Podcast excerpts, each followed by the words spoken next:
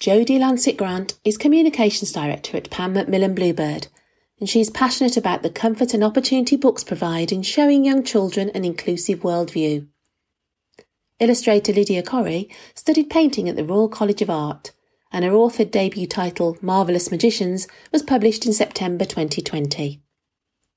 Jodie and Lydia have recently collaborated on new title The Pirate Moms, an adventure story with a difference. The difference being not that Billy, the hero in the book, has two moms, but that they are pirates.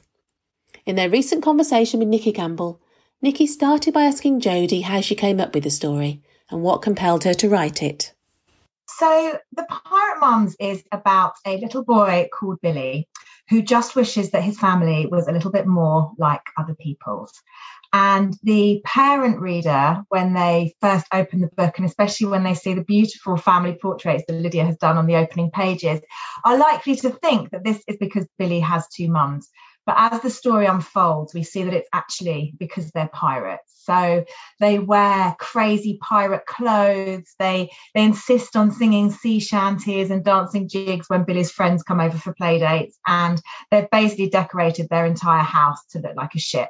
So it takes them saving the day on a school trip to the seaside with an ill-fated boat trip included for Billy's embarrassment to turn to pride. And I wrote the story. A couple of years ago, my wife and I have got two daughters, twins. And when they were probably about three or four, they started to realize that our family was a bit different to other people.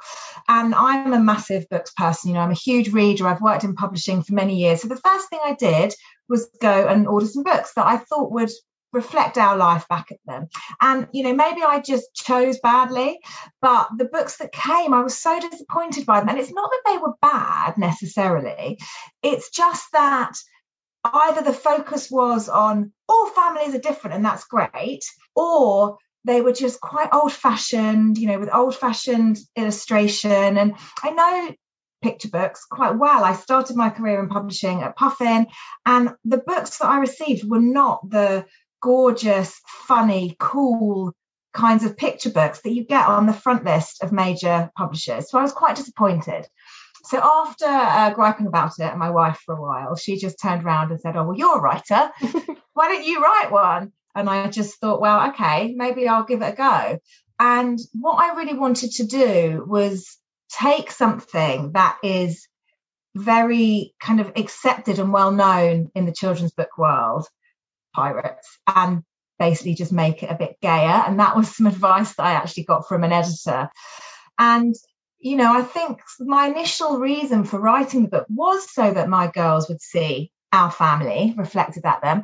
But what I've really found since then is actually this is really not a book that is just for them at all. Mm-hmm. They're actually probably the smallest audience for it. Because what I've found is that so many of my friends who are straight parents, so many teachers that I've spoken to, so many librarians, they want all children to see families of all kinds reflected in the books they read without having to say this is different. This is other. Mm. um, and there is still such a lack of representation of lgbtq families in the media in general. It's starting to get a bit better but it's still not usual that this book I think is still quite pioneering.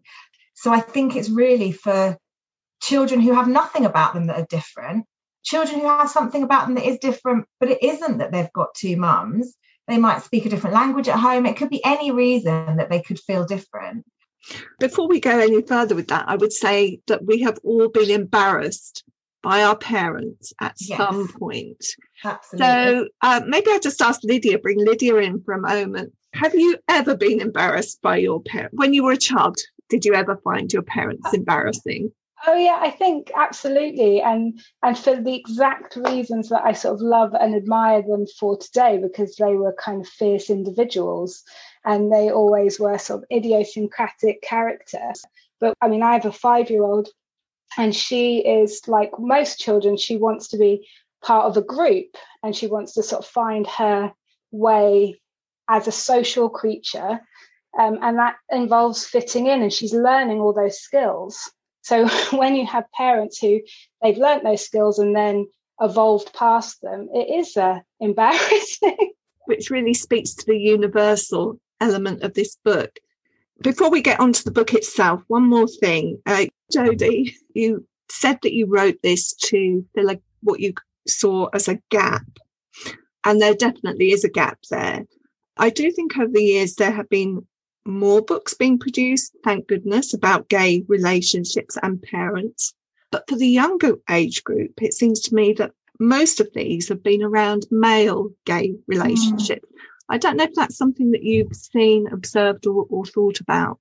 I haven't particularly noticed that until you mentioned it, but thinking about it, I think it is it is quite true. But the fact is, there just really, really isn't very much, and what there is is still about that difference in families, even when it isn't. There's a wonderful book, uh, My Daddies, which does exactly what you say, and, and, and Two Dads. And that book is just so warm and wonderful and about just all the wonderful things that our parents do with us. But it does have a page in the middle about, and all families are different, which is needed for that book. But anyone could read the book. You don't need to have a gay family to read it. Um, so I think it's more about, for me, I think, wanting to make the gay parents incidental so My Daddies, just to give it a name check, it's Gareth Peters and Garry Parsons. Garry was interviewed on the podcast when that book came out. And it was interesting because I asked him that very question about whether we would eventually get away from needing to call a book My Daddies. Would we actually just accept what we see in a book without having to uh, name it in that way? But let's get back to the story. As we've said, it's about embarrassing parents. Billy just wished his family was a little bit more like everyone else's. And I was going to invite you, uh, Jodie, to do a bit of a reading for us. So this is partway through the story, isn't it? They've gone on the school trip, which Billy's a bit nervous about because his parents are coming along to help. The school trip is aboard a ship and there's a storm. Maybe you can pick it up from there. Sure, absolutely. It was Mama who noticed the sky change first. Shiver me timbers, Billy heard her mutter. Ah, uh, Mr. Smart, he called, pointing at the black clouds building on the horizon. But Mr. Smart hadn't quite found his sea legs and was being seasick over the side of the boat. All at once, the wind picked up speed, the waves grew into giants, thunder rumbled. Bang! A lightning bolt hit the boat and a mast came crashing down, ripping through every single sail. The children ran, panicked up and down the deck. Bottoms and bother, bottoms and bother. That's the parrot. Where's the captain when we need him? moaned Mr. Smart. I'm stuck in the toilet, hollered Captain Fishface Help! Get me out! If only there was someone else on board who knew about boats. Ta-da! we get a real sense that this is a story that's got drama in it and it's a story that's got humour in it too. But Lydia, what appealed to you when you got this uh, manuscript from Oxford University Press? firstly, I, I love the twist and the take on the on the two mums and the fact that they are what Billy's really embarrassed about is that they're pirates. And it was a sort of adventure story. So I knew that my daughter would love it. And I'd also just sort of it seemed like quite a challenge to do a book that's set in so many different locations and there's a kind of pacing through it that's kind of exciting. And yeah, just I just love the story. I'd like to talk a little bit about your uh, depiction of the pirates themselves. They are so glamorous. They're amazing. Jodie, when you saw Lydia's illustration, what had she done that really appealed to you? When I saw Lydia's roughs of the pirates, we've talked about this before, I just felt like she just looked inside my head. You know, they were so perfect.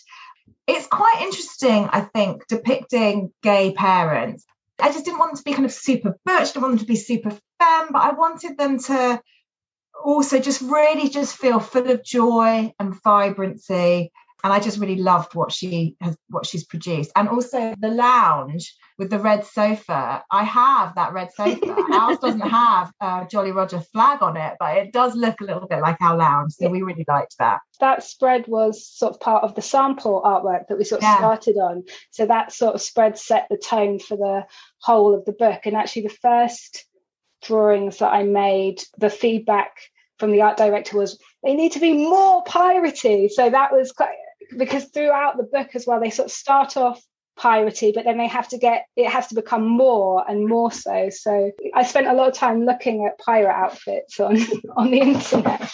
You've kind of referenced the Pride rainbow in a couple of places. Was that a deliberate referencing there? Yeah, definitely. I think that was part of Jodie's vision of the story as well, because we'd sort of spoken about having quite a sort of muted palette at the at the beginning of the story, so that that would give a kind of bigger impact to the rainbow. Um, so yeah, that was very much part of the kind of design and the shift of when that happens is the moment that the mums really start having kind of engagement with Billy and change the sort of fate of the situation. So it's quite sort of yeah, the, the color palette was kind of important in that way. It's really interesting because when you open that page, you can't help but feel a lift in your spirit and you see it. You know, it visually, it just makes you have this sense of pride, I guess. Mm. yeah. um, I also want to ask you, Lydia, about your choice of materials uh, for this book. Did you use crayon for? Yeah, it, so it was done with all pencils and crayons, which again was a sort of a different way for me working because I work usually in watercolor or gouache, but I did do some sketching with the watercolor, and for this, it felt slightly too fixed. Um, I knew it needed to have this sort of energy, sort of hair moving and sea shanties being sung. So the the sort of immediacy of the pencil seemed um, to just sort of naturally fit the story. It's really interesting because that's exactly what it does. And it also evokes a sense of childhood creativity as well yeah. that somehow just feels so right with this story. One of the pictures that I really loved was the, the storm with the uh, cracking of the mast, which is full of absolute drama. You know, it contrasts it. Tell us a little bit about that and how you came to illustrate that page there's quite a lot of imagery here that's onto white, onto the white of the page. And that's one of the few spreads where it's a complete kind of color spread. It's kind of dark, it's moody. Um, and it's, it's, I guess it's the kind of pivoting point of the story slightly. So it needed to have this kind of impact. But it was, yeah, it was really fun to do and kind of get a sense of the motion of the waves. Um, the, sc- the screaming children on board a boat yeah, with their glasses popping off. yeah, exactly. but I love your I love your waves. You know, they're very stylized, and then everything on those angles that just makes you feel slightly seasick Is as it, you're yeah. reading that part of the story. It's also really friendly because when I was first telling my daughters about the story, one of my girls is is quite it has quite a nervous disposition. And she thought oh is that she was like oh that's a bit too scary mummy.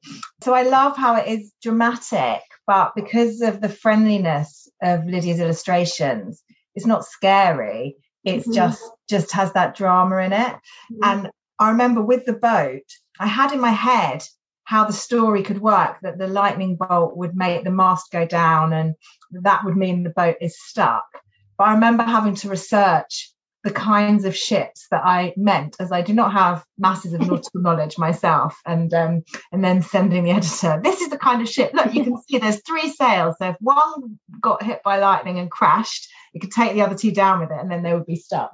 Um, which is not something I'd particularly really thought about because it's my first picture book. For the, how much work the pictures have to do and do so brilliantly with mm. Lydia's amazing drawings. I just have to ask you as you've brought up research, tell me about the canon. Well, we did have quite a lot of discussions about we this did. actually. I felt like what the story needed, it needed something else. It needed for the mums tie the jumpers together to make the sail and I wanted that to not completely work and there need to be another action. And I just loved this idea of them taking everyday items and turning them into pirate things. So that was what the impetus was of them tying the jumpers together and turning it into a sail. And I thought, well, what else is a part is a pirate thing? And a cannon. And I loved the idea of stuffing things into a dustbin. And at first it was actually the old packed lunches, the things that the children hadn't eaten that would be just stuffed in. And then we thought, you know what, that probably wouldn't work, but perhaps it's not outside the realms of possibility that as a pirate, she's got these rainbow flares and she can just stuff them in and turn it into a cannon. And with that propulsion, it should work there were some concerns, weren't there, with, with the packed lunches that we, the worry Jodie started worrying that that would be pollute, quite polluting. Yeah, that was the other thing as yeah, well. So there were those little things. Even at, at points, it was quite. We sort of all discussed whether or not the kids should be in life jackets, saving jackets. I've, yeah. I've said that wrong. Lifesavers, um, but it it really started to interfere with the visuals of the book to have them all in these kind of padded things. So in the end, I think it worked out better that yeah. they weren't. Yeah, definitely. yeah, I, it's really it was really interesting for me as it's my first picture book to to work with the editors about the integrity of the story and when there's fantasy elements like two pirates who live on your suburban street where you can suspend the disbelief and where not to and with the life jacket my editor and I definitely discussed it a lot and just came to the conclusion well people have to believe that there's pirates there and that's not a real thing. Well obviously pirates are not this sort of thing in the in the modern day. And so i think that nobody's going to be reading the book thinking about that element to it and it doesn't yeah. stop the story flowing. Yeah definitely. We've talked already about embarrassing parents. Slightly different question here. You are both uh, mothers to young children and i wondered whether you have a bit of the pirate mum in you and if so, what are your pirate qualities? You first, Jodie. what I love about the mums in this book is that they're strong female characters that save the day. So I think that's another element about the book that I'd love for your listeners to know that this is a really feminist book. That it's a book with you know these really strong female characters. Normally, when there's a book about pirates, you might be allowed one girl in the crew there's actually a name there's a name for it isn't there? Smurfette syndrome where you can just have one girl in a crew and that's all allowed all that's allowed. So i really like here that there's two mums and they're both pirates and whether they're wives with each other or not they're two strong women who save the day and i really really love that about the story. I feel that what i've done with this book you know we're not conditioned to talk about being proud of ourselves um, and I suppose that's something I want to do more so that my girls see it happen. Um, so I think, especially as women, we're not taught to do that. But I feel very proud that I saw this gap, that I felt there needs to be more stories like this. And so went and did something about mm. it. And as I mentioned earlier, I've wanted to write for a long time and tried here and there. But I think it's not until finding the thing that I've really cared about and really wanted to say that it's caught and that it's worked. Mm-hmm. And now I want to just continue doing more stories for children that can be about anything at all, but that will always have two mums or two dads or something like that mm. in the in the story. That's great, and it's a you know a general thing about writing and creating. It has to come from something you really want to do from within um, rather than just going through the motions, I mm. suppose, mm. in some way. I am going to ask Lydia as well whether she, I, I think she's a pirate mum. I'm pretty sure of it. yeah, well, I think I've got a pirate daughter, so that helps. um, but no, I think definitely from from my childhood, such an important element was yeah having a very strong, um, strong-minded mother um, who was again, uh, you know, she was a she is a writer, but she worked and she supported our family um, in the same way that I do for my family. And I think that's quite a good pirate quality to have. Yeah, definitely. Now, the book is published in Pride Month, that's in June. And I wondered how you are going to be celebrating. I think because of COVID, lots of events aren't happening. And I think the normal celebrations that we'd have loved to have gone to and that last year we missed, we thought we'll be doing in 2021. Um, London Pride is in September, and I'm hoping that there'll be some more activity then. I think this month Pride is just going to take the form of attention for LGBTQ culture and um, space in the media um, rather than actual events. But we do love to go to Pride. We've been a few times with the girls and they love it and they think of it as something that like like a religious holiday that we celebrate that perhaps other people might not. So they say, oh, we celebrate Pride in the way that we also are Jewish and celebrate Hanukkah. And some of their friends at school might be celebrating Eid this week. And that's how they think of it. And it's really nice. So that's really great. And uh, I also wanted to give a heads up, first of all, that the um, book has been selected for the summer reading challenge. So people will uh, be able to uh, read a copy from their libraries this summer. Um, and also the Oxford University Press have created a nice class pack uh, to accompany the book for teachers. I'd just like to end by congratulating you both on the publication of this book and thank you so much. Thank so much for having us. It's been lovely yeah. to chat. Yeah, thank you. In the Reading Corner is presented by Nikki Gamble and produced by Alison Hughes. If you have enjoyed this podcast, please do leave a review for us. To find out about other projects, including an audience with events and the Exploring Children's Literature Summer School, visit www.exploringchildren'sliterature.uk. Join us again soon in the Reading Corner on your favourite podcast platform.